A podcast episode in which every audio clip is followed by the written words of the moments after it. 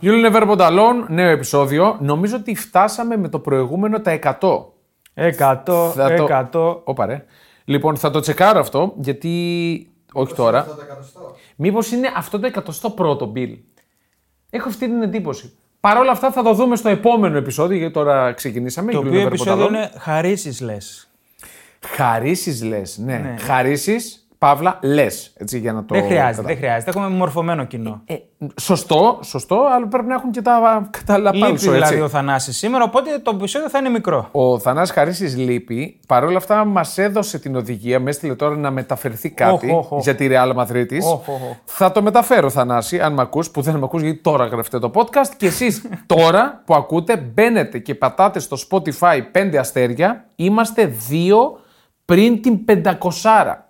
Ωραία. Σε αξιολογήσει 4,7. Χαμηλό. Ωραία. Χαμηλό. Οπότε βάλτε ένα 5 εκεί πέρα. Είπαμε ότι τους ευχαριστούμε το κοινό, γιατί αυτοί συμβάλλανε να βραβευτούμε κιόλας. Ή θα τα πούμε. Θα. Μετά θα τα πούμε. Θα. Θα τα μάθουμε. Θα βγούμε πρώτα τη selfie με τα βραβεία. Θα βγούμε τις selfie και όλες αυτές. Ωραία. Και μετά. Λοιπόν. Πες τα περιεχόμενα. Να πω καταρχάς, οι φίλοι μας οι Bet365 είναι στο πλάι μας. Την ευχαριστούμε πάρα πολύ. Περιεχόμενα. Ντέρμπι. Post-game από τα ντέρμπι και όχι μόνο από την αγωνιστική που είχαμε. Σχολιασμός με πολύ ενδιαφέροντα στατιστικά που αλλιεύσαμε. Σωστός ο όρος αυτός. Εσύ δεν έκανες την περισσότερη δουλειά, εγώ είχα άλλα πράγματα. Δεν έχει σημασία. Αλλιεύσαμε κάποια πολύ ενδιαφέροντα πραγματάκια την από εντεκάδα. Το Σουκού. Την καλύτερη εντεκάδα, Βατόμουρα, MVP, κορυφαίος coach. Και προπονητές. Και coach.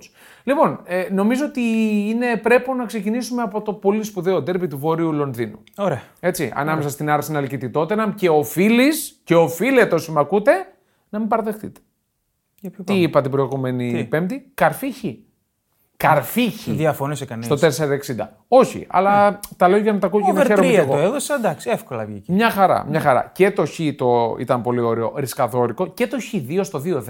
Εντάξει, ρε φίλε. Η Tottenham είναι μια ομάδα που δείχνει ότι κάνει κάτι καλό. Βγάζει όμως κόμπλεξ με την Arsenal. Αλήθεια λες. Και παρότι πήρε το αποτέλεσμα χθες, πάλι έβγαλε λίγο κόμπλεξ. Νομίζω θα μπορούσε να πάει να το πάρει το μάτς. Έτσι πως ήταν η Arsenal. Θα μπορούσε να το χτυπήσει, γιατί η Arsenal στο δεύτερο ημίχρονο πρακτικά δεν υπήρχε. Δηλαδή επιθετικά έκανε μια ευκαιρία του Χάβερτς εκεί πέρα, του αγαπημένου σου, του 008. Πλέον είναι άλλος πράκτορας. Εξελίσσεται. Ναι, στο δεύτερο ημίχρονο νομίζω ότι είχε τα φόντα να κάνει το κάτι παραπάνω. Μετά το 2-2 η Arsenal είχε λίγο εικόνα. Ναι. Εγώ στο live έβαλα επόμενο γκολ Tottenham. Έτσι μου φαινόταν ότι θα ανοίξουν, θα διοργανωθούν και θα τους χτυπήσει Tottenham. Αλλά όχι, έπαιξε. Μπορεί βέβαια και η Arsenal να κατάφερε να τους κλείσει, γιατί είχε κάποια πανωτά corner, πίεση η Arsenal. Δηλαδή θα μπορούσε να βρει τρίτο γκολ. Εντάξει, πώς να μην πιέσει στην έδρα της και σε παιχνίδια που αν θέλει να θεωρείται διεκδικήτρια του τίτλου, πρέπει να τα παίρνει αυτά. Καλός ή κακός. Προφανώς. Κόντρα σε μία Tottenham που εμένα προσωπικά μου βγάζει κάτι πάρα πολύ όμορφο φέτος. Με τον Ποστέκογλου. Πολύ ενδιαφέρον. Έχει ωραία άβρα η ομάδα. Ναι, έχει πολύ ωραία άβρα και έχει βρει νομίζω τον επιθετικό μέσα από τα σπλάχνα της. Τον Σόν. Δηλαδή τον έβαλε στη θέση 9 και ο τύπος συνεχίζει να βάζει γκολ. Δεν έχει ακριβώς θέση ο Σον δηλαδή. Τώρα παίζει μπροστά, παντού κινείται. Εντάξει, το βάζει στο 9, δεν είναι ότι παίζει με πλάτη και σπάει την μπάλα. Όχι, αλλά είναι στον πίνακα των σκόρερ. Κάτι που έλειπε, που θα έλειπε μάλλον με τη φυγή του Χάρι Κέιν. Αυτό εννοώ. Είχε ντεφορμάρισμα και πέρσι, όντως ο Σον δηλαδή δεν τα έβαζε. Στην κατρακύλα δηλαδή τον πήρε και αυτόνα. Αναμενόμενο. Ξεκίνησε το Τζόνσον πρώτη φορά βασικό. Δεν θυμάμαι αν είχε παίξει αλλαγή στο προηγούμενο. Εντάξει, δεν πολύ φάνηκε. Ο Μάντισον συνεχίζει να κάνει πολύ μεστές εμφανίσεις. Αν και έκανε ένα πολύ μεγάλο λάθος, το οποίο δεν το πλήρωσε η Tottenham. Εκεί που του κλέβει την μπάλα ο Ζεσούς και κάνει άστοχο σου. Θα μπορούσε να γίνει 2-0 εκεί τώρα. Εκεί γινόταν 2-0 και μετά μπορεί να έχει κατηφόρα. Δεν λέω ότι θα διασυρώταν η Tottenham, αλλά θα έπαιρνε την νίκη. Δύσκολα θα γυρνούσε μετά. Και ο Ζεσούς εκεί, δηλαδή για την κλάση του, αυτό που λέω πάντα, βρες εστία, ρε φίλε. Είσαι στο ύψος της μεγάλης περιοχής, βρες εστία. Ανάλογο λάθος και ακόμα μεγαλύτερο, αδικαιολόγητο, απαράδεκτο, δεν έχω άλλους χαρακτηρισμούς, είναι το Ζορζίνιο, ο οποίος δεν είναι απλά όπως ο Μάντισον, κάνει ένα κοντρόλ και δεν βλέπει τον παίκτη από πίσω του. Έχει την μπάλα, κάνει 3 κοντρόλ, βλέπει να έρχονται οι τρεις παίκτες να του κλείνουν όλους τους διαδρόμους και πάει και κάνει τρίπλα. Για την εμπειρία του, για το γεγονός ότι μόλις έχει σκοράρει η ομάδα του. Ακριβώς, έχει προβάδισμα. Ναι, είναι τρομερό το λάθος που κάνει. Αλλά να σου πω κάτι, το ποδόσφαιρο είναι παιχνίδι λαθών. Έτσι θα μπει το γκολ. Εντάξει, όχι τέτοια, θα το κάνει και αυτός. Όχι ναι. Τόσο μεγάλα λάθη. Συμφωνώ. Ο Αρτέτα, ο οποίος έβλεπε το λάθος, μόλις είδε το λάθος, έχει πιάσει τα μαλλιά του, έχει καταλάβει τι γίνεται. Τι πάει να γίνει. Ναι, μόλις έκλεψαν την μπάλα, κατάλαβε τι θα γίνει. Σωστό. Για τον Μάντισον που είπες, 2 assist. Ναι. Μπορεί να μην έβαλε γκολ, είχε όμως τις assist και είχε 25 στις 29 εύστοχες πάσες. Άλλο ένα πολύ καλό παιχνίδι για τον Μάντισον. Πολύ, πολύ. Μεστό. Δεν θα τον χαρακτηρίζα ακόμα αποκάλυψη. Αλλά είναι μέσα στο top 5. Αποκάλυψη που... δεν είναι. Τον ξέραμε τον Μάντισον. Ναι, όχι σε τόσο ηγετικό ρόλο. Ήταν στη Λέστερ ηγέτης, απλά γίνεται ηγέτης τώρα και σε μεγαλύτερο κλαμπ. Και... σε μεγαλύτερες απαιτήσεις, μάλλον. Ναι, και σε ένα κλαμπ που δεν θα διεκδικήσει πρωτάθλημα η Τότεναμ, αν και μπορεί, αν συνεχίσει έτσι. Πρωτάθλημα όχι. Αλλά θα είναι στους 4. Εγώ αυτό βλέπω. Και εμένα αυτή είναι η δικιά μου πρόβλεψη, ότι θα είναι τετράδα η Τότεναμ. Ναι, θα είναι στους 4. Πολύ νωρίς. Με την εικόνα που έχουμε, νομίζω ότι θα είναι φαβορή για την τετράδα. Και στο δεύτερο πολύ σημαντικό παιχνίδι της, γιατί τώρα θα πει κάποιος ναι, μωρέ, τότε να μου πω παίξε τα εύκολα. Ναι, κέρδισε το United όπως την κέρδισε, όπως θυμόμαστε να την κέρδισε, που δεν το άξιζε. Μετράει αυτό. Γιατί πολλά χρόνια έπαιζε καλά και έχανε. Λέγαμε, αχ, τι ωραία μπάλα παίζει τότε να μαλαχάνει. Αυτό εκεί θέλω να καταλήξω. Είναι το πιο σημαντικό. Ότι στην κακή της μέτρια εμφάνισή της με την United το πήρε με 2-0. Και στο ντέρμπι του Βόρειου Λονδίνου με την Arsenal πήρε τον βαθμό και θα μπορούσε, αν ήταν λίγο πιο ρισκαδόρα, να χτυπήσει κάτι παραπάνω. Ναι. Σε ένα ντέρμπι το οποίο χάνει συνέχεια, έτσι. Ναι. Χάνει σωστό. Η παράδοση έτσι είναι πολύ κακή. Η Arsenal, τι να πούμε για την Arsenal, πολύ μέτρια. Για επίδοξη πρωταθλήτρια ήταν πολύ μέτρια. Εγώ δεν την πιστεύω. Όπως δεν την πίστευα στο ξεκίνημα της σεζόν, νομίζω ότι... ξεφούσκωσα αγωνιστικά με το περσινό αυτό το πολύ δύσκολο δρόμο που διάλεξε μέχρι το τέλος να πιέζει για το πρωτάθλημα. Δεν μου βγάζει ότι μπορεί να ανταπεξέλθει σε αυτή την κοινικότητα που βγάζει η City. Δεν μου το βγάζει. Όπως ξέρουμε, όσοι ακούτε, η pre-season πρόβλεψή μου ήταν ότι θα το πάρει το πρωτάθλημα. Ναι. Έτσι πίστευα. Όσο τη βλέπω, τόσο απογοητεύομαι και τόσο ξεθυμένη η πρόβλεψή μου. Είχε... τον τραυματισμό του Ράης που ήταν αναποδιά, έτσι, μεγάλη. Ναι. Είχε την κακή εμφάνιση του Φάμπιο Βιέιρα που ανάγκασε τον Αρτέτα να βάλει μέσα τον Χάβερτς γιατί δεν ξεκίνησε. Και αυτός νομίζω είχε θέμα. Για τον Ράης είμαι σίγουρος είχε πρόβλημα στη γάμπα, γι' αυτό μπήκε ο Ζορζίνιο. Με Ράης στο δεύτερο μήχρονο πιθανώς να είχαμε άλλο αποτέλεσμα. Ο Χάβερτς ο οποίος μπήκε, έκανε αυτό το σουτ για το 3-2 στο δεύτερο μήχρονο. Πήρε κάρτα, ναι. 0,06 expected goals. Με αυτή την ευκαιρία που είχε. Όχι πάλι ανύπαρκτος είναι. Εντάξει, συνεχίζουμε, μην γίνουμε άλλο αιμονικοί με το Χάβερτς. Είναι κάκιστος, είναι μεγάλη απογοήτευση. Απογοήτευση για εσάς που τον περιμένατε, εγώ δεν τον περίμενα. Εγώ ομολογώ ότι του έχω συμπάθεια, δεν το κρύβω. Ακόμα από την περίοδο που ήταν στη Leverkusen που μου έβγαζε κάτι ωραίο. Μου έβγαζε ένα παίκτη παλιά σκοπής. Κάτι εντάξει, ο Χάβερτς και δεν σου δίνει. Αλλά η απογοήτευση της Arsenal είναι ο Αρτέτα. Από τον πάγκο ξεκινάνε όλα. Πώς διαχειρίζεται το ρόστερ. Τώρα γύρισε πάλι στη τετράδα, είχε κάνει το πείραμα με την τριάδα πίσω. Το έλεγε και στον Τυρακόπουλο στη μετάδοση και ήταν πάρα πολύ σωστό αυτό που έλεγε. Ότι έχει πάρει κάρτα ο Ντότζι από το 10, από το 15 και δεν παίζει καθόλου με τον Σάκα την πλευρά του. Ο οποίος ήταν και ο καλύτερος παίκτης της. Σωστά. Ο Σάκα ήταν όντως ο καλύτερος παίκτης. Τυχερό το γκολ. Εντάξει, οκ. Αλλά είναι σταθερά καλός. Ναι. Είναι ένα από τα πολύ δυνατά hot prospect. Βασικά δεν είναι πλέον hot prospect. Είναι τράπεζα, ρε. Θα πάει μπάλα εκεί και δεν θα κάνει λάθος. Ναι. Είναι ό,τι καλύτερο έχει βγάλει το αγγλικό ποδόσφαιρο τα τελευταία 2 χρόνια, νομίζω. Ο Σάκα. Τα τελευταία 2. Δεν το ανοίγω περισσότερο. Θέλει σκέψη αυτό, αλλά okay. Δεν διαφωνώ με αυτό. Επιθετικά τουλάχιστον. Εντάξει, δηλαδή δεν μου έρχεται κάποιος. Ωραία, πάμε παρακάτω. Πάμε στο άλλο ντέρμπι. Να μείνουμε Πρέμιερ και μετά. Ας μείνουμε Πρέμιερ.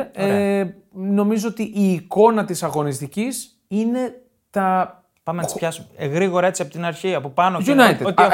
City. Αυτό θέλω να πω. Ακατανόητα νεύρα από τον Ρόδρι. Αυτό. Ακατανόητα. Δηλαδή σε μια φάση του είπε κάτι. Δηλαδή δεν μου φαίνεται να τον, με τα πόδια, με τα χέρια δεν τον κάνει. Δεν τον τσιγκλάει. Ό,τι και να σου κάνει. Δεν έχεις λόγο. Κερδίζεις 2-0. Ναι. Είσαι άνετος. Για ποιο λόγο να πάνε να κάνεις τσαμπουκάρε, Ρόδρι, που είσαι και ήρεμος που δεν έχουμε δει ποτέ. Ποτέ. Και τσαμπουκά, καλό. Δηλαδή και από το λαιμό τον έπιασε και τον έσπρωξε. Ούτε να πεις ότι δεν του πήγαινε το μάτσι, ότι δεν είναι σε καλή κατάσταση. Τον αποθεώνουμε τόσες εβδομάδες. Είναι ο καλύτερος παίκτης του πλανήτη φέτος.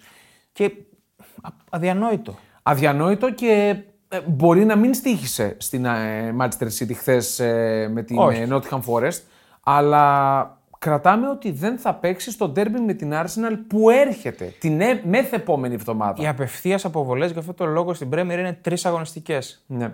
Δεν έχω ενημερωθεί αν θα είναι παραπάνω επειδή ήταν χτύπημα. Την επόμενη, δεν θυμάμαι ποια παίζει η City, θα σου πω αμέσως. Για πες. Την επόμενη αγωνιστική τον χάνει με τη Newcastle. Όχι, με συγχωρείτε για το πρωτάθλημα. Με τη Wolves και την μεθεπόμενη με την Arsenal. Okay. Στο Emirates. Και έχω το στατιστικό, τέλος πάντων, το γεγονός ότι η ομάδα της City που κέρδισε πέρσι 4-1 στο ντέρμπι πρωταθλήματος ουσιαστικά την Arsenal, είχε στο κέντρο De Bruyne, Ρόδρι και Γκουντογκάν. Τώρα δεν θα είναι κανείς. Ναι. Είναι κάτι σημαντικό που οφείλουμε να αναφέρουμε αυτό. Προφανώς. Για τη City που εντάξει, δεν θα αποδυσκολεύτηκε μετά την αποβολή. Όχι, ρε. Είχε κάτι χαζοφάσεις στην Νότιχαμ. Okay. Όχι, πολύ εύκολα. Εντάξει. Okay. Τώρα εμείς που παίξαμε εμάς και over 3,5. Εντάξει. Με 2-0 στο 14. Πόνεσε αυτό. Τέλος πάντων, ναι. Το Χάλαν πάλι χάνει πολύ μεγάλη ευκαιρία. Το έβαλε, αλλά πάλι χάνει. Δηλαδή συνεχίζει να χάνει πολύ μεγάλες ευκαιρίες. Εγώ κρατάω τον Ντοκού που είναι ένας παίκτης που μου αρέσει όσο τον βλέπω. Ναι. Δηλαδή θυμίζει λίγο Διαμπή. Μου θυμίζει πολύ το στυλάκι του Διαμπή. Okay, ναι. Και μου αρέσει πολύ και ο Φόντεν που πέτυχε γκολάρα, δηλαδή το γκολ της City το 1-0 είναι συγκλονιστικό. Ναι. Το πώς λειτουργεί αυτή η ομάδα σαν ρομπότ. Τα έχουμε πει. Τρομερό. Ο Ντοκού, το είπαμε και την άλλη φορά, νομίζω ότι θα φάει θέση Γκρίλις. Θα παίζει περισσότερο από τον Γκρίλις. Ναι. Έτσι όπως πάει, ήταν πολύ κακό για τον Γκρίλις που χτύπησε. Και μπήκε. Πάμε παρακάτω. Πάμε στη δεύτερη. Λίβερπουλ, δεν θα πω περάστε, σκουπίστε, αλλά πήρε μια πολύ. Καλή νίκη, πολύ. Με τη μεγαλύτερη πελάτησά της, νομίζω, στην Premier League. Ναι. Κάτι στα τελευταία 50 χρόνια δεν έχει κερδίσει η Κοστιχάμ εκεί μέσα. Ναι. Απίστευτα στατιστικά. Η οποία η Κοστιχάμ ήταν πιο επιθετική από ό,τι την έχουμε συνηθίσει. Στο πρώτο δεκάλεπτο έχει βγάλει δύο πολύ μεγάλες ευκαιρίες να προηγηθεί. Δεν ξέρω τι θα γινόταν εκεί. Αλλά πάλι το βρήκε τον τρόπο η Liverpool. Πάλι έβγαλε αρκετές φάσεις. 3-0-3 συγγνώμη, expected goals και 1-10 για να επιβεβαιώσω αυτό που λες η West Ham. Που στο Anfield 1-10 είναι καλό ποσοστό. Και ιδίως λέω ήταν στο 0-0. Ναι. Καλά, το βάζει ωραίο γκολ. Πολύ ωραίο γκολ. Το χρειαζόταν κιόλας. Η αλήθεια είναι. Το γκολ. Είναι λίγο ανεβασμένος και μέσα στην Αυστρία απέναντι έβαλε εκεί. Εντάξει. Απλά θέλει ο επιθετικός στρέφεται με τα γκολ. Πρέπει να βάζει γκολ για να παίρνει ακόμη περισσότερο ψυχολογία. Συνεχίζει 17 μάτσα ήττητη η Liverpool στην Premier League. Για μένα δεν χαίρομαι που το λέω, αλλά ίσως είναι αυτή που θα χτυπήσει την City. Θα χτυπήσει. Ενώ θα βγει δεύτερη. Έτσι όπως πάει το θέμα. Εντάξει. Δηλαδή, θέλω να δω λίγο και σε πιο απαιτητικά μάτς στη Liverpool. Νωρίς είναι, δεν διαφωνώ και όντως η Liverpool δεν είχε κάποιο πέρα από την Chelsea. Το πρώτο παιχνίδι, την πρεμιέρα, το 1-1. Είναι απαιτητικό μάτς με την Chelsea. Πλέον δεν ξέρω αν είναι απαιτητικό. Απαιτητικό ήταν με την Newcastle που βρέθηκε εκεί πίσω στο σκορ και με 10 το γύρισε. Αυτό ήταν το παιχνίδι της. Το μεγάλο, το πολύ σημαντικό. Έβγαλε αντίδραση, ήταν σπουδαίο. Θέλεις να δημιουργήσεις το δικό σου στοίχημα? Τότε μπορείς να δοκιμάσεις το Bet Builder της Bet365. Ποιος, πότε, ποιο, πόσα. Η απόφαση είναι δική σου. Το στοίχημα είναι δικό σου.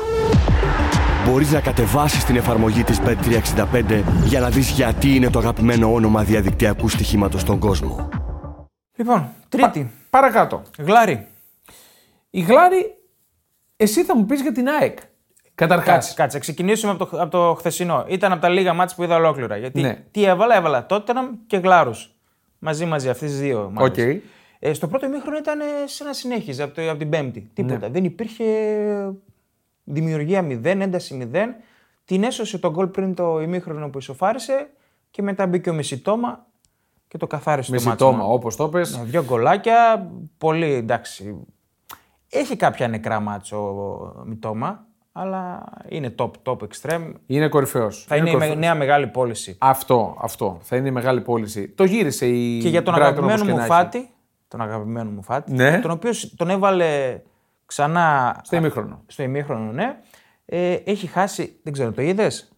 Όχι, δεν τα είδα στη. Δείτε τη χαμένη ευκαιρία του Φάτη στο 2-1.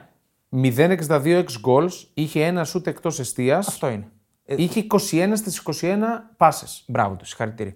Απλά το λέω. Όχι, δείτε τη φάση και δείτε το κορμί του, ρε παιδί μου, έτσι, δηλαδή πώς αντιδράει. Κοίτα, εγώ νομίζω ότι κάτι είδε ο Ντετζέρμπι. Δηλαδή, δεν ξέρω. Δεν μπορώ, με έναν τέτοιο προπονητή που κάνει πολύ καλά τη δουλειά του, νομίζω ότι κάτι είδε. Ήθελε περισσότερο βάθος στον πάγκο, μπορεί. Εντάξει, και χιουμοριστικά, γι' αυτό πέρασε και η ΑΕΚ τον Brighton την Πέμπτη. Έπαιζε με 10 η. Λόγω αυτού. Ναι, 90 λεπτό τον άφησε με την ΑΕΚ. Πολύ μεγάλη νίκη πάντως. Δηλαδή, εδώ λέγαμε την Πέμπτη να μην διασυρθεί. Δεν πίστευα ότι θα διασυρθεί. Όχι, δεν το πίστευα. Το λέγαμε 3-1 λέγαμε. Ναι, αλλά αυτό το πράγμα δεν το περίμενα. Να προετοίμαστε τελείως για την ΑΕΚ, για το παιχνίδι της ΑΕΚ. Νομίζω παίζει να μην την είχαν διαβάσει καθόλου τίποτα. Σου λέμε στην Brighton, παίζουμε Premier. Θα ξαναπώ αυτό που έλεγα και στα σχόλια που έβαλα τέταρτη την Brighton, ότι παίζει μεγάλο ρόλο το ότι δεν έχει καθόλου εμπειρία από την Ευρώπη. Είναι κάτι τελείως διαφορετικό η Ευρώπη. Εντάξει, οκ. Αντιμετώπισε μια ΑΕΚ που ήταν εξαιρετική. Ναι, ήταν to the point. Με το μαχαίρι στα δόντια, ήταν εξαιρετική. Η οποία παίζει πολύ διαφορετικό στυλ από αυτές τις ομάδες που βρίσκει στην Πρέμιερ, ρε παιδί μου. Με πολλή ένταση, πολύ. Έπαιξε κλειστά, έπαιξε ωραία η ΑΕΚ. Εγώ συνεχίζω να πιστεύω ότι θα βγει πρώτη Brighton. Μπορεί να τα πάρει όλα και τα. Μπορεί να κάνει 5 στα 5. Ναι. Δεν το πιστεύω, αλλά okay, θα είναι πολύ ενδιαφέρον. Ο όμιλος είναι πολύ ενδιαφέρον, ναι, έτσι όπως ήρθαν τα πράγματα. Και ακόμα περισσότερο ενδιαφέρον έχει αυτή η Chelsea. Πάμε. Δεν μπορώ να βρω λόγια. Τρομερό αυτό που γράψω στο Σομπρέρο, ότι μήπως είναι κάποιου είδους TV serial σαν τον Μπόρατ που θέλουν να μας κάνει να πιστέψουμε ότι τα λεφτά δεν φέρνουν την ευτυχία. Δεν μπορώ να καταλάβω. Δεν μπορώ να καταλάβω. Είναι αδιανόητο και βλέποντας και το ρόστερ, λες που πήγαν όλα αυτά τα λεφτά.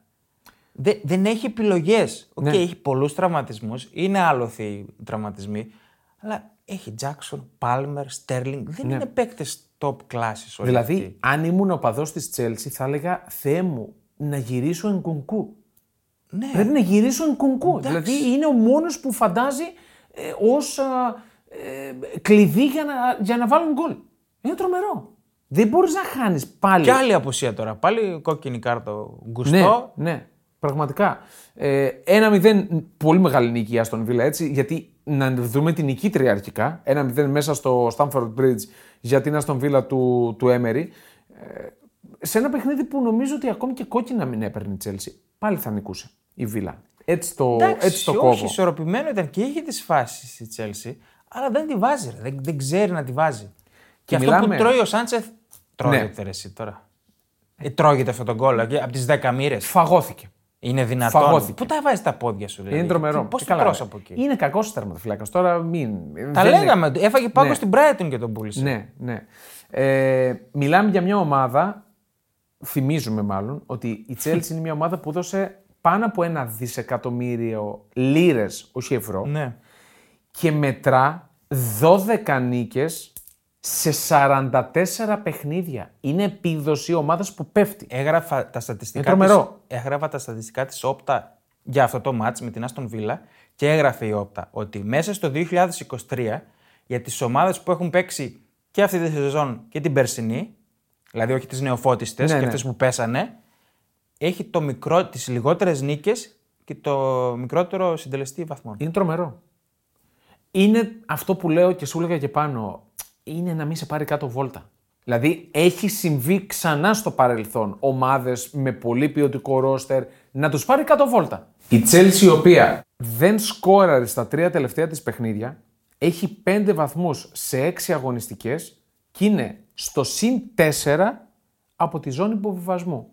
Αυτό θα βλέπουμε πλέον. Εντάξει. Όσο και αν ακούγεται τραγικό, τι μπορείς να βλέπεις? Να βγει Champions League? Όχι, δεν το συζητάμε. Τελείωσαν. Να βγει η Ευρώπη. Να διεκδικήσει το conference. Να σωθεί. Εντάξει. Δεν λες τόσο πολύ. Δεν ξέρω, ρε φίλε, εσύ πες με. Δηλαδή είναι Είναι ομάδα αυτό. Δεν είναι τόσο κακή για τα αποτελέσματα που έχει. Δηλαδή θα μπορούσε να έχει 3-4 βαθμούς παραπάνω. Αλλά είναι τώρα την έχει πιάσει η μαυρίλα. Η Chelsea, η οποία 1-1 με τη Liverpool στο Stamford Bridge. Ήταν με 3-1 από τη West Ham. Καλή στο Λονδίνο. Εκεί. Στην έδρα της West Ham. Ναι. 3-0 κέρδισε τη Luton. Wow. Συγχαρητήρια. Ναι.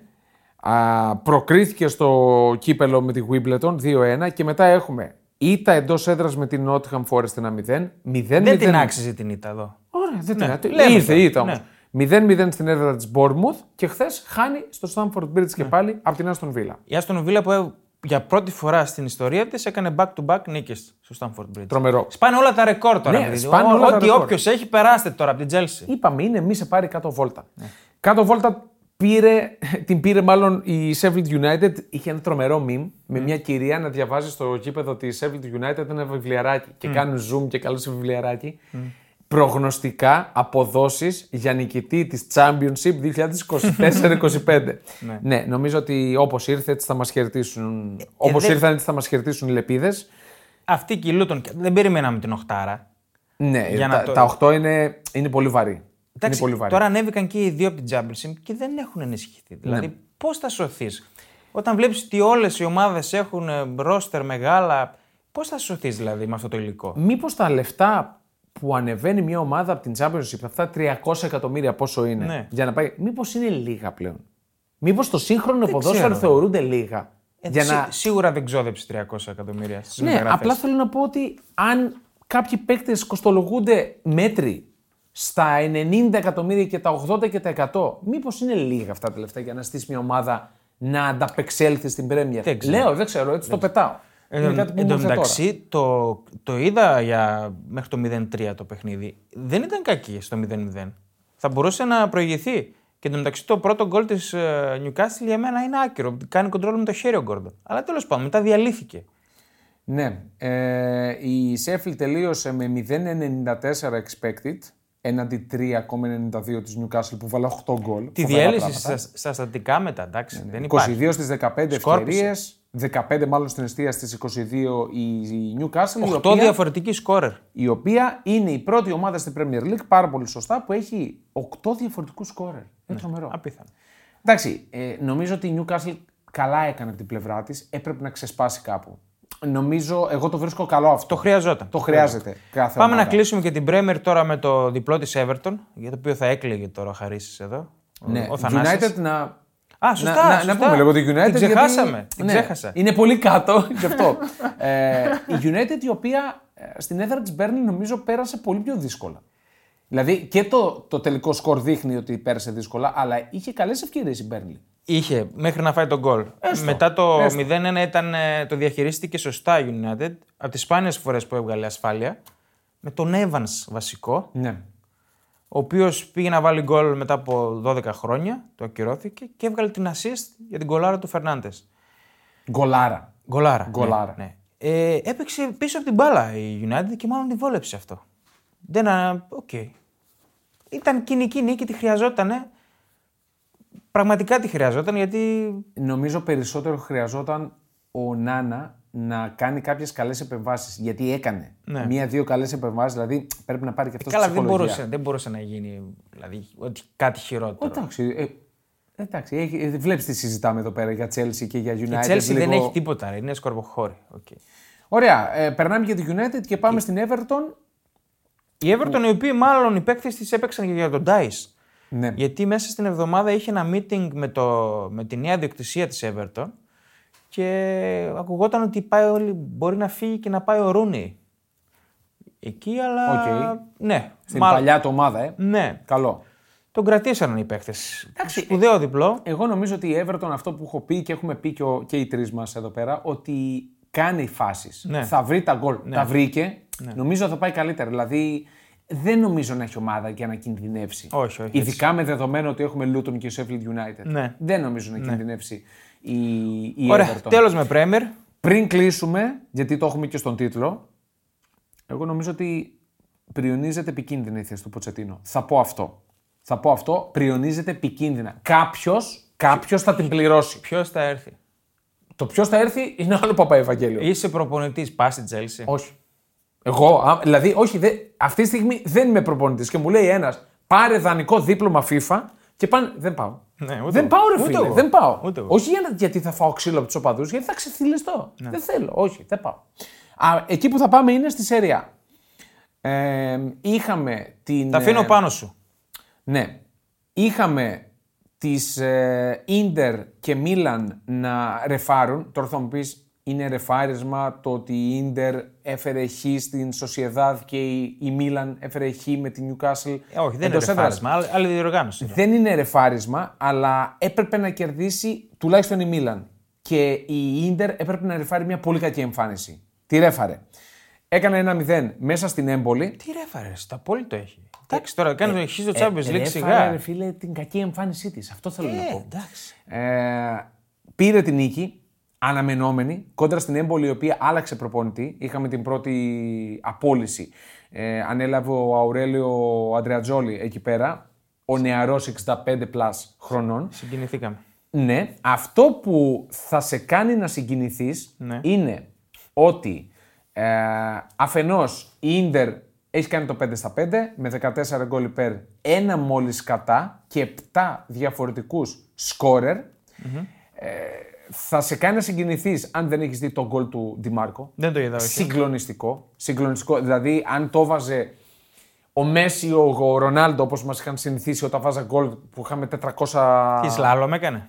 Σλάλομ έκανε. Δεν έκανε σλάλομ. Εν κίνηση, χωρίς στάση, ένα βρωμόσουτο στην άλλη γωνία, έξω από τη μεγάλη περιοχή, από διαγώνια θέση. Εκπληκτικό. Αυτό επίσης που θα σε κάνει να συγκινηθείς και θα κάνει να συγκινηθούν όλοι είναι ότι η Έμπολη είναι η μοναδική ομάδα σε όλη την Ευρώπη, στα top leagues, στα 5 μεγάλα. Τώρα το βλέπω, ναι. Που δεν έχει σκοράρει. Σε 5 παιχνίδια, 5 ήττες, 13 γκολ παθητικό, 0 γκολ ενεργητικό. Είναι το χειρότερο ξεκίνημα ομάδα στην ιστορία της Serie A. Αυτά. Μπορεί να κάνει James Bond και αυτή. Έτσι όπως πάει, πανεύκολα. Γιατί όχι μόνο δεν σκοράρει, δεν φτιάχνει κιόλας η έμπολη. Okay. Δεν φτιάχνει. Αυτό είναι το λυπηρό για τους. Για πες μας για τη δικιά σου την ομάδα. Η Γιουβέντους. Έχουμε και. Ντόρτι. Έχουμε Ντόρτι. Κάβα Ντόρτογλου, Ναι, έχουμε Ντόρτι. Νομίζω φέρει την υπογραφή φαρδιά πλατιά του Τσέσνη. Τον Ντόρτι. Γιατί στο 1-0 της Σασουόλο βάζει την μπάλα μόνος του μέσα. Είναι τρομερό. Πραγματικά. Η αμυντική γραμμή της Γιουβέντους είναι αλλού για αλλού. Ξεχωρίζει σαν τη μύγα μέσα στο γάλα μόνο Κιέζα που πετυχαίνει το τέταρτο του γκολ στη Serie A και φτιάχνει το πρώτο της Γιουβέντους και το αποκορύφωμα της σύγχυσης που βρέθηκε στο Μαπέι η Γιουβέντους είναι το τέταρτο γκολ.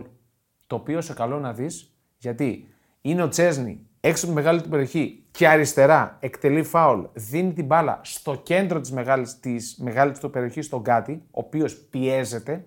Το 3-2 είναι αυτό, με συγχωρείς. Mm-hmm. Το 3-2. Το 4-2 είναι, ναι, το τελευταίο. Απλά ήταν 3-2 και μπορούσε να. Είμαι κι εγώ σε σύγχυση. Ο Γκάτι, ο οποίος γυρίζει την μπάλα στο τερματοφύλακά του, στο κέντρο της εστίας. Νόμιζε ότι παίζει Pro Evolution και τρέχουνε. Ναι. Και είναι ο Τσέζι από μακριά και κοιτάει και λέει: τι γίνεται τώρα. Φοβερό. Ήταν σε μια σύγχυση η Γιουβέντους, πρώτη της ήττα, δικαιολογημένη με την εμφάνιση που απέδωσε και πραγματοποίησε στην έδρα της Σασουόλο. Η Σασουόλο η οποία πέτυχε γκολ ο Μπεράρντι, πάρα πολύ ωραίο. Άντε, μα φαγωθήκανε τον Μπεράρντι. Βγήκε το anytime. Το έβαλε επιτέλους. Βγήκε το anytime. Και πάμε στο Μιλάνο. Δεν μπορούμε να πούμε κάτι άλλο για την Γιουβέντους. Η Γιουβέντους η οποία έδειξε τις παθογένειες της περασμένης και προπερασμένης σεζόν. Μιλάνο τι έκανε, 1-0 η Μίλαν και το έσβησε. Στο 8. Και μάλιστα στην πρώτη παρουσία του Ράφαελ Λάου, ο οποίος. Αν χάνεις παρολί με άσο και over 1,5, τι τραγωδία. Από το 8. Ευχαριστώ. Τραγωδία. Το πρώτο του παιχνίδι που παίξε με το Περιδρασιόνιο. Ο Ράφαελ Λάου. Okay. Εντάξει, αυτό είναι κάτι ενδιαφέρον. Σημαντικό. Τώρα, η Βερόνα λίγα πράγματα εντάξει, δεν θα αποτελούσε. Κι εγώ άσο over 2,5 την είχα. Δεν. Δυστυχώς. Αυτό που είναι πολύ ενδιαφέρον για τους Ρωσονέρι της Μίλαν είναι ότι από τη στιγμή που έκανε τον ντεμπούτο του το Μόρι στη Μίλαν, με τον Μόρι η Μίλαν έχει 66,7% ποσοστό νικών, χωρίς τον Μόρι 26,7%. Είναι συγκλονιστικό. Τι λες τώρα. Ναι, οπότε καταλαβαίνουμε όλοι ότι ο Τομόρι είναι ένας βράχος. Βαρόμετρο. Είναι βαρόμετρο. Ναι. Στην αμυντική ζώνη της Μίλαν. Πάμε και εκεί που φαγώθηκες να διώξεις τον Γκαρσιά, εσύ. Εγώ δεν φαγώθηκα να διώξω κανέναν. Εγώ έλεγα απλά ότι δεν είναι προπονητής για ομάδα που θέλει να διεκδικεί και να πρωταγωνιστεί. Μπολόνια Νάπολη 0-1. Με τον Όσιμεν να χάνει πέναλτι. Τι 0-1, ρε. Με συγχωρείς, 0-0. Στα χαμένα. Το βάλε στις καθυστερίες και το χάσα. Όχι, δεν το βάλε. 0-0. Με τον Όσιμεν να χάνει πέναλτι. Την Νάπολη να έχει 2,06 goals. Και το αποκορύφωμα, τον Όσιμεν να βγαίνει εκτός αγωνιστικού χώρου και να κάνει με τα δάχτυλα τον. Το Ρούντιν Γκαρσία κάνει με τα δάχτυλα. Μην πάει το. Κάτσε, ξανά. Μην πάει ο νους σας τον πονηρό. Πάρτε από την αρχή τι έκανε. Να κάνει το νούμερο 2, σαν να του λέει, όχι σαν να του λέει, αυτό του είπε, να παίξουμε με δύο επιθετικούς. Μην με βγάζεις. Ναι. Είναι 0-0 το παιχνίδι. Έχουμε μείνει πίσω. Τον έβγαλε στο 0-0. Τον έβγαλε στο 0-0 μετά το χαμένο πέναλτι. Και έχουμε θέμα. Έχουμε σοβαρό θέμα στην Νάπολη. Εκεί που και ο Όσιμεν και ο Κβαρατσχέλια έχουν πετάξει τις πόντες τους και μέσα στο γήπεδο και εκτός για τον Ρούντι Γκαρσία. Εγώ βλέπω ξεκάθαρα ότι θέλω να τον φάνε. Ούτε παρέλαση δηλαδή. Δεν βλέπω να βγάζει παρέλαση. Δεν βλέπω να βγάζει.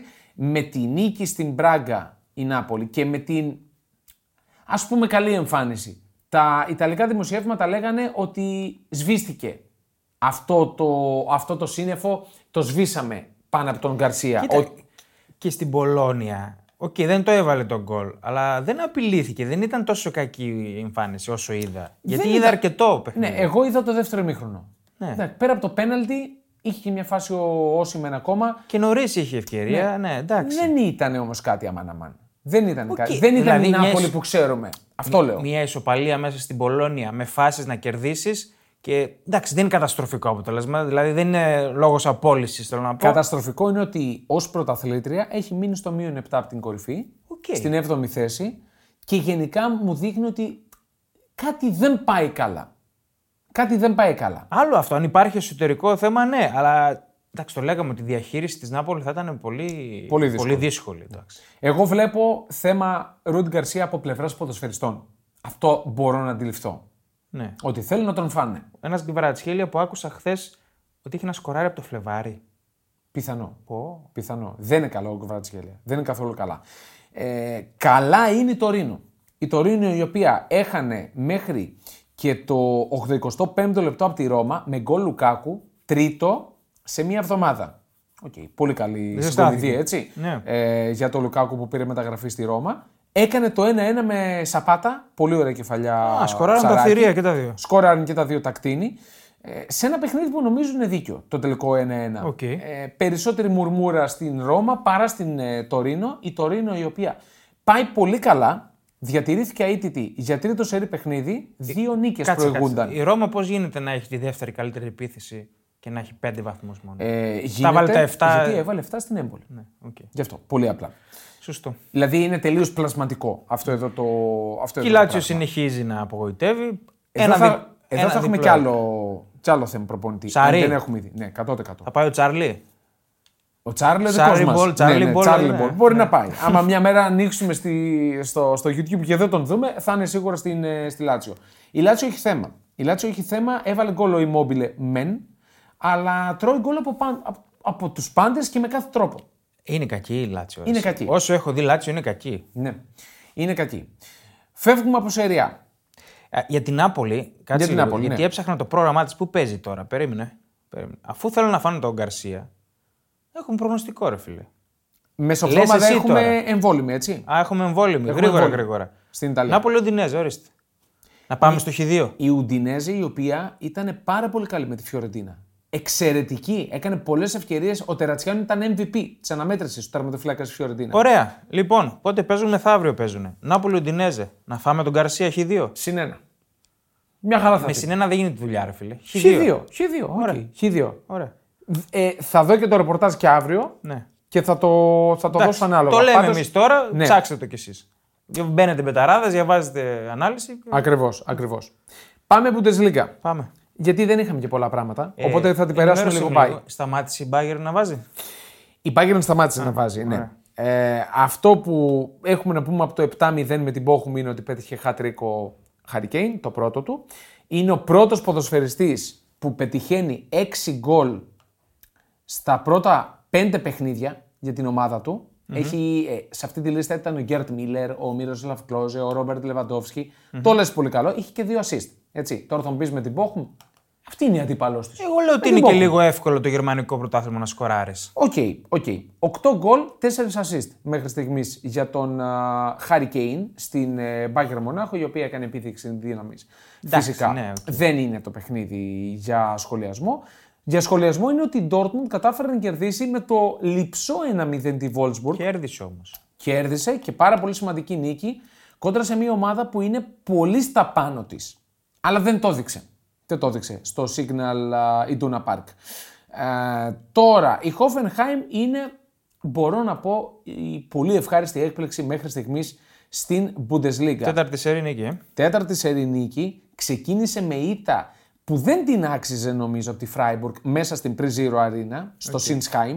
Και μετά έχει 4 σερί νίκες με τουλάχιστον 2 γκολ να πετυχαίνει. Η Hoffenheim είναι στα πολύ καλά της. Mm-hmm. Το λέω και στοιχηματικά. Αυτό εδώ. Κέρδισε 2-0 την Ουνιόν Βερολίνου και όχι μόνο την κέρδισε, κράτησε και το 0 στην Ουνιόν Βερολίνου. Είναι κάτι πάρα πολύ σημαντικό. Νίκη παραμονής να πω για την Augsburg. Θα το πω. Δυστυχώς δεν μας έβγαλε το χ. Εκεί πέρα το περίμενα, το Augsburg Mainz το χ. Δεν ήρθε. Σημαντική νίκη για την Werder στη Βρέμη με 2-1 και αυτό που οφείλω να πω είναι ότι να είχα πάνω από 2 μάτια να βλέπω αυτή τη Leverkusen. Τρομερή. Είναι συγκλονιστική. Χαμηλό επίπεδο το χθεσινό εμπόδιο, αλλά ναι, συνεχίζει αυτή την μπάλα που παίζει, το είχαμε πει. Over 1,5 ημίχρονο την έχω. Τι ζητάω. Ναι. 1,93 γκολ στο πρώτο ημίχρονο. Ναι. 14 ευκαιρίες, 5 στην εστία, 5 αποκρούσεις. 4 αποκρούσεις ο αντίπαλος πορτιέρας. Βλέπω την κίνια σου και σου κάνω raise. Okay. Έχω δώσει anytime scorer Παλάσιος στο Bet365. Γιατί εκτελεί τα πέναλτι και η Χάντενχάιμ έχει κάνει πέναλτι και στα 3 προηγούμενα. Ξανακάνει πέναλτι. Αλλά ο Παλάσιος έχει βγει αλλαγή λίγα δευτερόλεπτα νωρίτερα. Κρίμα. Εντάξει. Και ήταν και 4 πλάς. 4,70. Κρίμα. Κρίμα πραγματικά. Ναι. Γιατί αυτός θα το έπαιρνε. Ναι, αυτός είναι ο εκτελεστής. Εκτελεστής ο οποίος. Εκτελεστή που βρήκε μάλλον η Leverkusen, ο Μπονιφάς, αλλά 2 γκολ. Ασταμάτητος. 6 έχει βάλει σε 5 παιχνίδια, αλλά είναι τρίτος. Σκόρερ. Τρίτος σκόρερ στην Bundesliga. Είναι τρίτος σκόρερ γιατί πολύ απλά πρώτος. Έχουμε ένα άτι. Ναι, μιλάμε για ένα άτι που το γνωρίσαμε από πέρσι. Εγώ δεν τον ήξερα. Ναι, από τον πέρσι θυμάμαι στο όνομα, αλλά δεν τον είχα δει ποτέ. Γκυρασί. Πετυχαίνει στο μάτς του Γκουινέα. Ναι. 27 ετών, 1,87 ύψος. Τα λέω γιατί δεν ξέρω πώς τον ξέρουν. Σωστό. 2 γκολ, 1 assist με την Darmstadt. Για τη Στουτγκάρδη, η οποία είναι τρίτη. Πόσα είναι γκολ, στο -1. Πόσα γκολ σε 5 μάτς έχεις πει, πόσα έχει βάλει? Όχι. 10 γκολ. 10 γκολ. Είναι ο μόνος με διψήφιο στην Ευρώπη. 10 γκολ σε 5 μάτς, παιδιά. Πετυχαίνει γκολ με κάθε τρόπο. Είναι τρομερός. Και το γεγονός ότι η Στουτγκάρδη είναι τρίτη, την ώρα που πριν από λίγους μήνες έδινε match play-out για να παραμείνει στην Bundesliga, λέει κάτι. Την ανέβασε επίπεδο μόνος του. Μόνος του την ανέβασε επίπεδο. Και θα τον μοσχοπουλήσουνε. Μη σου πω και το Γενάρη. Αυτό είναι πολύ σημαντικό που λες. Δεν νομίζω για το Γενάρη. Να καθαρίσει λίγο την μπουγάδα, νομίζω η Στουτγκάρδη θα θέλει και μετά μπορεί να τον πουλήσει. Κάνε, η Στουτγκάρδη είναι και μέγεθος που θα μπορούσε θεωρητικά να διεκδικήσει και Ευρώπη, ας πούμε έτσι. Ως μέγεθος λέω, όχι ως ομάδα. Σαν όνομα. Ναι, ως μέγεθος συλλόγου. Λείπει πολύ καιρό από αυτή τη διεκδίκηση. Οπότε ίσως με αυτόν και με αυτή την ομάδα που έχει χτίσει. Ο Σεμπάστιαν Χένες, ίσως να μπορεί να κάνει κάτι καλό. Μια μέτρια Φράιμπουργκ που έχει ξεκινήσει, μια Ουνιόν που πέφτει. Ναι. Δηλαδή, δεν θα είναι απίθανο να χωθεί στην εξάδα ή στην εφτάδα ουσιαστικά. Γιατί θα ανοίξει και η 7η θέση εκτός συγκλονιστικότατου απρόπτου. Τώρα πάμε La Liga για να κλείσουμε ουσιαστικά. Εντάξει, τώρα στη Γαλλία να πούμε την Παρί που κέρδισε 4-0 τη Μαρσέγ. Θα πούμε να φεύγει. 4-0 τη Μαρσέγ χωρίς να βάλει γκολ ο Εμπαπέ. Άνοιξαν λογαριασμό Ράμος και Κολομουανί. Και το γεγονός ότι η Μαρσέγ έμεινε στο 0. Όχι, η Μαρσέγ δεν είναι αυτό. Η Μαρσέγ είναι ότι έμεινε χωρίς προπονητή, χωρίς πρόεδρο. Αυτό είναι το θέμα. Έφυγε ο Μαρθελίνο, έφυγε και ο πρόεδρος. Μιλάμε τώρα, θυμίζει Τσέλσι. Ναι. Να κάνουν μια αδελφοποίηση αυτές οι δύο. Ναι, θα μπορούσαν να παίξουν ένα φιλικό το Δεκέμβρη. Μιας και δεν έχουμε παγκόσμιο. όπως είχαμε πέρσι. Λοιπόν, πάμε στο μαδριλένικο ντέρμπι που δεν θα πω το περίμενα, αλλά κάπου θα σκάλωνει. Λείπει ο TNS. Ναι, λείπει ο TNS. Τώρα λείπει ο TNS. Ο οποίος θα σου πω ακριβώς τι μου έστειλε. Να τον βγάλουμε, να τον πάρουμε τηλέφωνο, να τον βγάλουμε τώρα, να μας πει την άποψή του. Όχι, δεν χρειάζεται. Θα σου πω αμέσως τι μου είπε. Για πες. Απογοήτευση που ο Αντζελότη στο πρώτο αληθινά δύσκολο έβαλε κρος Μόντριτς και όχι την τριάδα με τους μικρούς που είχε βασικά, που είχε βασική αρχικά στη χρονιά. Μάλιστα. Συμφωνώ σε αυτό που λέει ο TNS εν μέρη, γιατί όντως έβαλε μέσα τον Κρος. Ήταν ο καλύτερος της Ρεάλ, ο Κρος. Ήταν ο καλύτερος, πετυχαίνει πολύ αλητικό γκολ. Το έχει βάλει καμιά 50 φορές αυτό. Ναι, αυτό το κοντρόλ είναι το θέμα. Αυτό το σου το έχει βάλει 50 φορές. Ναι, απλά το κοντρόλ ήταν συγκλονιστικό. Ήταν ο καλύτερος ο Τόνι Κρος, ναι. Και ο Κέπα δεν ήταν της καλημέρα. Γενικά η αμυντική γραμμή της Ρεάλ δεν ήταν της καλημέρα. Και τα δύο γκολ που βάζει με κεφαλιά, όχι τα δύο, το τρίτο του Μωράτα, το δεύτερο μάλλον του Μωράτα, το τρίτο της Ατλέτικο και του Γκριεσμάν είναι μόνοι τους. Κοίτα, είναι ανενόχλητοι. Είναι και λίγο αυστηρό το σκόρο και δεν ήταν να φάει τρία. Τις βγήκαν όλα της Ατλέτικο. Οκ, παίζει κλειστά, ξέρουμε. Της βγήκαν οι φάσεις με τον Μωράτα, τον ξεχάσανε. Ήταν και τυχερή, δηλαδή το έβλεπα παράλληλα, γιατί έβλεπα και το. Εγώ NFL. Το δεύτερο ημίχρονο είδα. Έβλεπα και το NFL, είμαι τέτοιος. Okay. Κάποια στιγμή είναι σαν να έκανε glitch τηλεόραση, γιατί βλέπω να σου του Τσουαμενί μια βολίδα εκτός περιοχής και περνάει ξυστά. Ναι, εγώ νόμιζα να πίνει γκολ εκεί πέρα. Λέω, ναι, βάλει, ρε, και το ξανακάνει ο Ρούντιγκερ μετά από 3 λεπτά και λέω, κάτσε ρε, κόλλησε και ξαναπήγε πίσω το μάτς. Ήταν ακριβώς το ίδιο σου, δηλαδή για εκατοστά. Είχε τις ευκαιρίες της η Real. Ναι. Αλήθεια είναι αυτό. Και στα 6 goals φαίνεται αυτό, έτσι. Σωστό. Και έχει περισσότερα. Το πιο σημαντικό για μένα, εκεί που κρίνεται το παιχνίδι, είναι το 3-1 που μπαίνει δευτερόλεπτα στο 33, νομίζω. 33 δευτερόλεπτα. Δεν έχει περισσότερα, συγγνώμη, λάθος. Αλλά απλά είναι πολύ μικρή διαφορά. Είναι 1-29-1-0-1. Οκ. Εκεί νομίζω κρίνεται το παιχνίδι. Με το που ξεκινάει το δεύτερο ημίχρονο και τρως τον γκολ, σου κόβονται λίγο τα πόδια. Μέχρι να συνέλθεις, μέχρι να έρθεις στα γράδα σου πάλι, είναι δύσκολο. Είχε τις ευκαιρίες της πάντως η Real. Όχι ότι άξιζε να μην χάσει, θα πω εγώ. Μαζί σου, οκ. Ναι. Και αυτή που ίσως άξιζε να χάσει, αλλά έβγαλε μέταλλο, κυριολεκτικά έβγαλε μέταλλο, είναι η Μπάρτσα. Ήταν απίστευτο. Είναι συγκλονιστικό αυτό που κάνει. Απίστευτο. Να βρίσκεσαι 0-2 πίσω στο σκορ μέχρι και το 81. Και από το 81 μέχρι το 89 να πετυχαίνεις 3 γκολ. Με Ζωάο Φέλεξ να μοιράζει στο Λεβαντόφσκι, με Κανσέλο να μοιράζει στο Λεβαντόφσκι και με Κανσέλο να πετυχαίνει τον γκολ της νίκης. Μεγάλη εμφάνιση. Είναι τεράστια η συμβολή και των δύο Πορτογάλων που πήγανε τις τελευταίες μέρες των μεταγραφών. Ναι. Κάνουν τη διαφορά με τη μία. Ναι, πραγματικά και στο προηγούμενο παιχνίδι για το πρωτάθλημα πάλι ήταν οι δυο τους που κάνουν τη διαφορά. Αυτό που είπα, μέσα σε 10 λεπτά ο Ζωάο Φέλιξ και ο Καντσέλο κερδίζουν το παιχνίδι για την Μπαρσελόνα. Έγραφα ένα από τα 50 μάτς που είχα την Παρασκευή, τέλος πάντων, τότε. Δεν το έβλεπα το μάτς και το είχα στο live score. Ναι. Και ήταν 0-2, λόγω σκάλωσε, ρε παιδί μου. Και πώς ξανανοίγω πάλι, βλέπω 3-2. Όπα, λέω κάτι λάθος, μάλλον κάτι σκάλωσε το σύστημα. Δεν μπορεί να είναι 3-2. 81, 85, 89. Ναι. Και τα στατιστικά δείχνουν και την εικόνα του παιχνιδιού, ότι η Θέλτα δεν άξιζε να χάσει. Mm-hmm. Δηλαδή, 1,59 γκολ στην Μπαρσελόνα, 1,54 η Θέλτα. Εντάξει, είναι άσχημο. Τώρα, βέβαια, η κατοχή είναι συντριπτικά υπέρ της. Και ο καημένος ο Δουβίκας κάνει το 0-2. Ναι. Σου λέει: βγάζω διπλάρα στην Μπαρσελόνα και μετά. Και γράφω το όνομά μου στην ιστορία, έτσι. Βέβαια. Δηλαδή, είναι πολύ σημαντικό. Να σκοράσει διπλό μέσα στην Μπαρσελόνα, τεράστιο. Όπως και να έχει, 7 ευκαιρίες είχε στην εστία η Μπέτις, δεν άξιζε να χάσει. Νομίζω ότι ήταν κρίμα και άδικο για αυτήν. Όχι ότι θα τα βάψω μαύρα και θα κλαίω, αλλά λέω ότι ήταν κρίμα για την ομάδα. Και μετά πίσω από αυτή την τριάδα υπάρχει ένα χάος. Όπως έχει πει και ο Χρήστος ο Ραγκάτσης, τον οποίο τον βλέπετε φυσικά στο YouTube. Στο YouTube 7,5 ώρα τα απογεύματα. Σωστό. Γίνεται ένας χαμός, δηλαδή δεν ξέρεις τι θα γίνει. Χειρόνα. Αυτό, να μείνουμε λίγο εκεί. Από πού ήρθε. Χθες το κατάλαβα ότι είναι εκεί η Χιρόνα. Είναι πρώτη, παιδιά, με 5-1-0 ρεκόρ. Ναι. Με τα περισσότερα γκολ. Ίδια με την Μπαρσελόνα, 16-7. Ναι, απίστευτο. Η Χιρόνα, η οποία από το ξεκίνημα του πρωταθλήματος 1-1 με τη Σοσιεδάδ στην έδρα της Σοσιεδάδ. Αυτή ήταν η απώλειά της. Αυτή ήταν η απώλεια. 3-0 τη Χετάφ εντός. 2-1 εκτός της Σεβίλη. 1-0 τη Λασπάλμα εντός. 4-2 τη Γρανάδα εκτός. Και χθες Χιρόνα Μαγιόρκα 5-3. Οκ, δεν έχει παίξει με κάποιο άλλο θηρίο. Δεν έχει σημασία. Εντάξει. Είναι ομάδα που πάει να σωθεί. Και πρακτικά έχει σωθεί. Με αυτή την εμφάνιση, με αυτές τις εμφανίσεις που κάνει και το ξεκίνημα. Καλά, εντάξει, προφανώς. Δεν ήταν αυτός ο στόχος της. Και πέρσι το διεκδίκησε στο Ευρωπαϊκό Στήριο μέχρι την τελευταία αγωνιστική. Ναι, απλά είναι ομάδα που.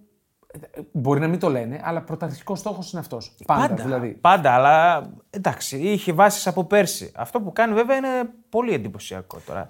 4 και 5 back-to-back αγωνιστικές. Δεν το βλέπεις. Να πούμε για την Μπαρσελόνα μία είδηση ότι πριν από λίγα 24 ώρα ανανέωσε μέχρι το 25 ο Τσάβη.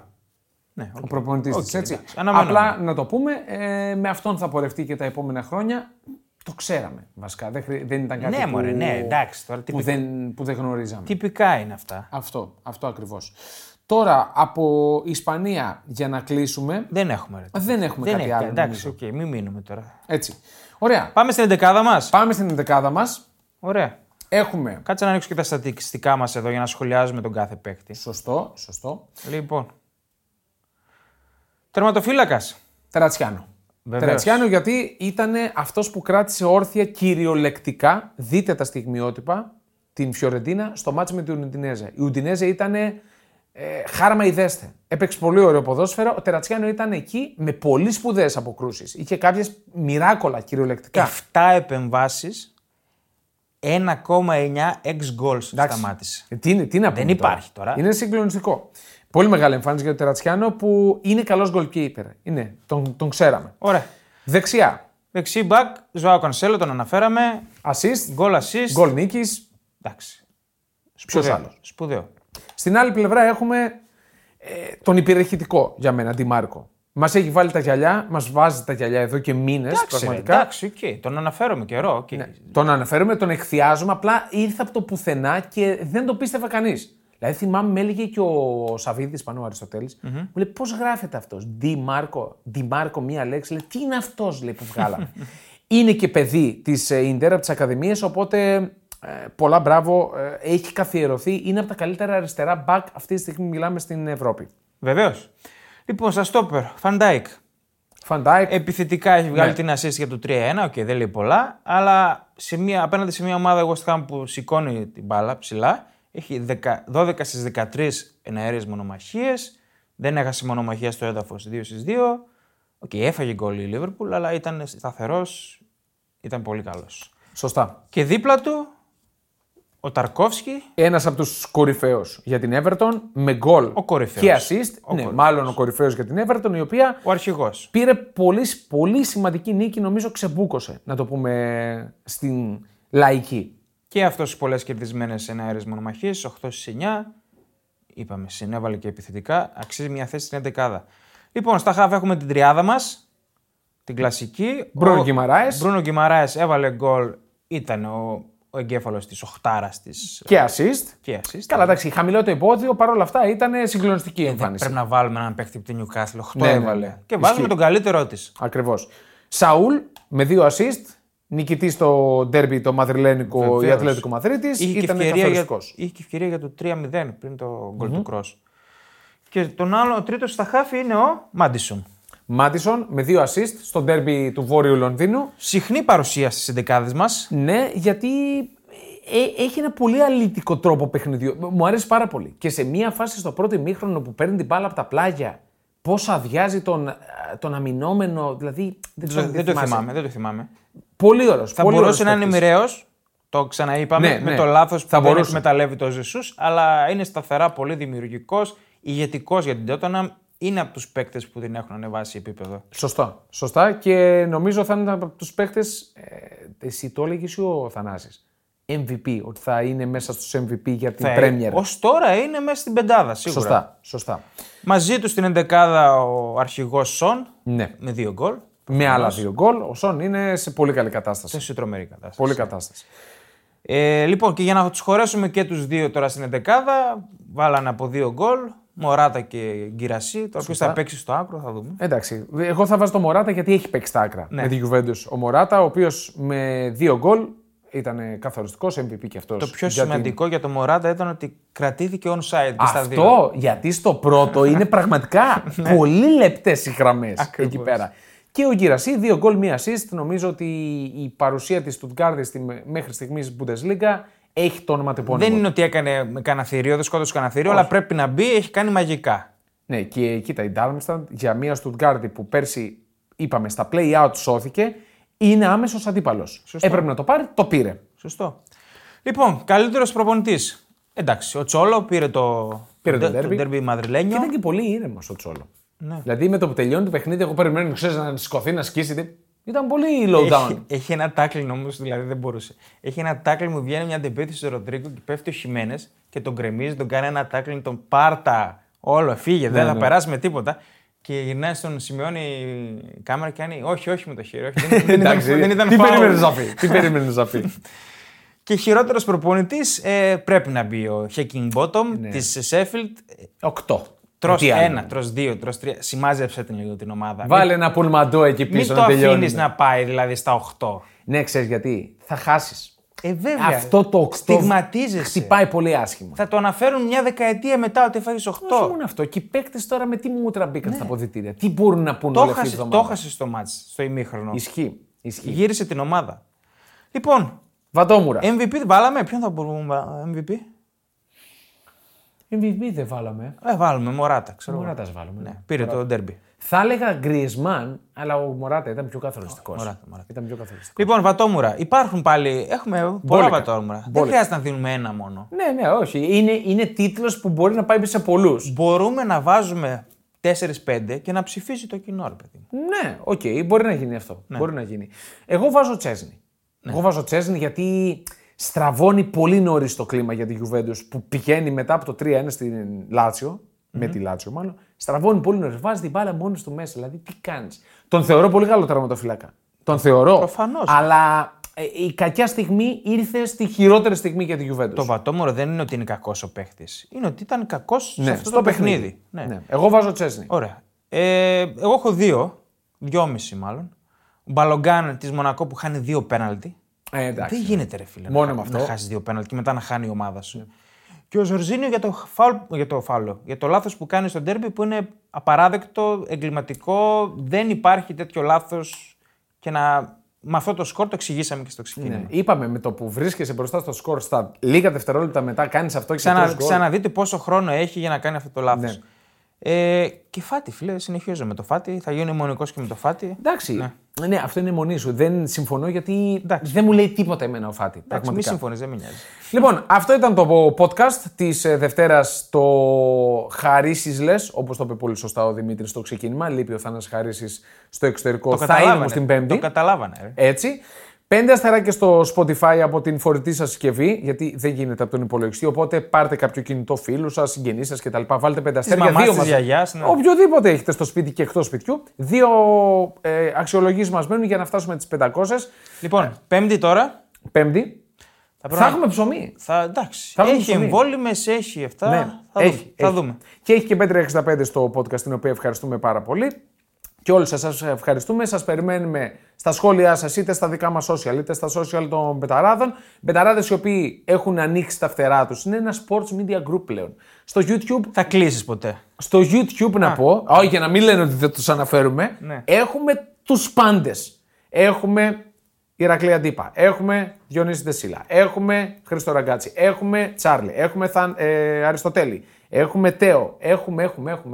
Έχουμε όλη τη μέρα να βλέπετε content. Τι άλλο θέλετε, γεια σας!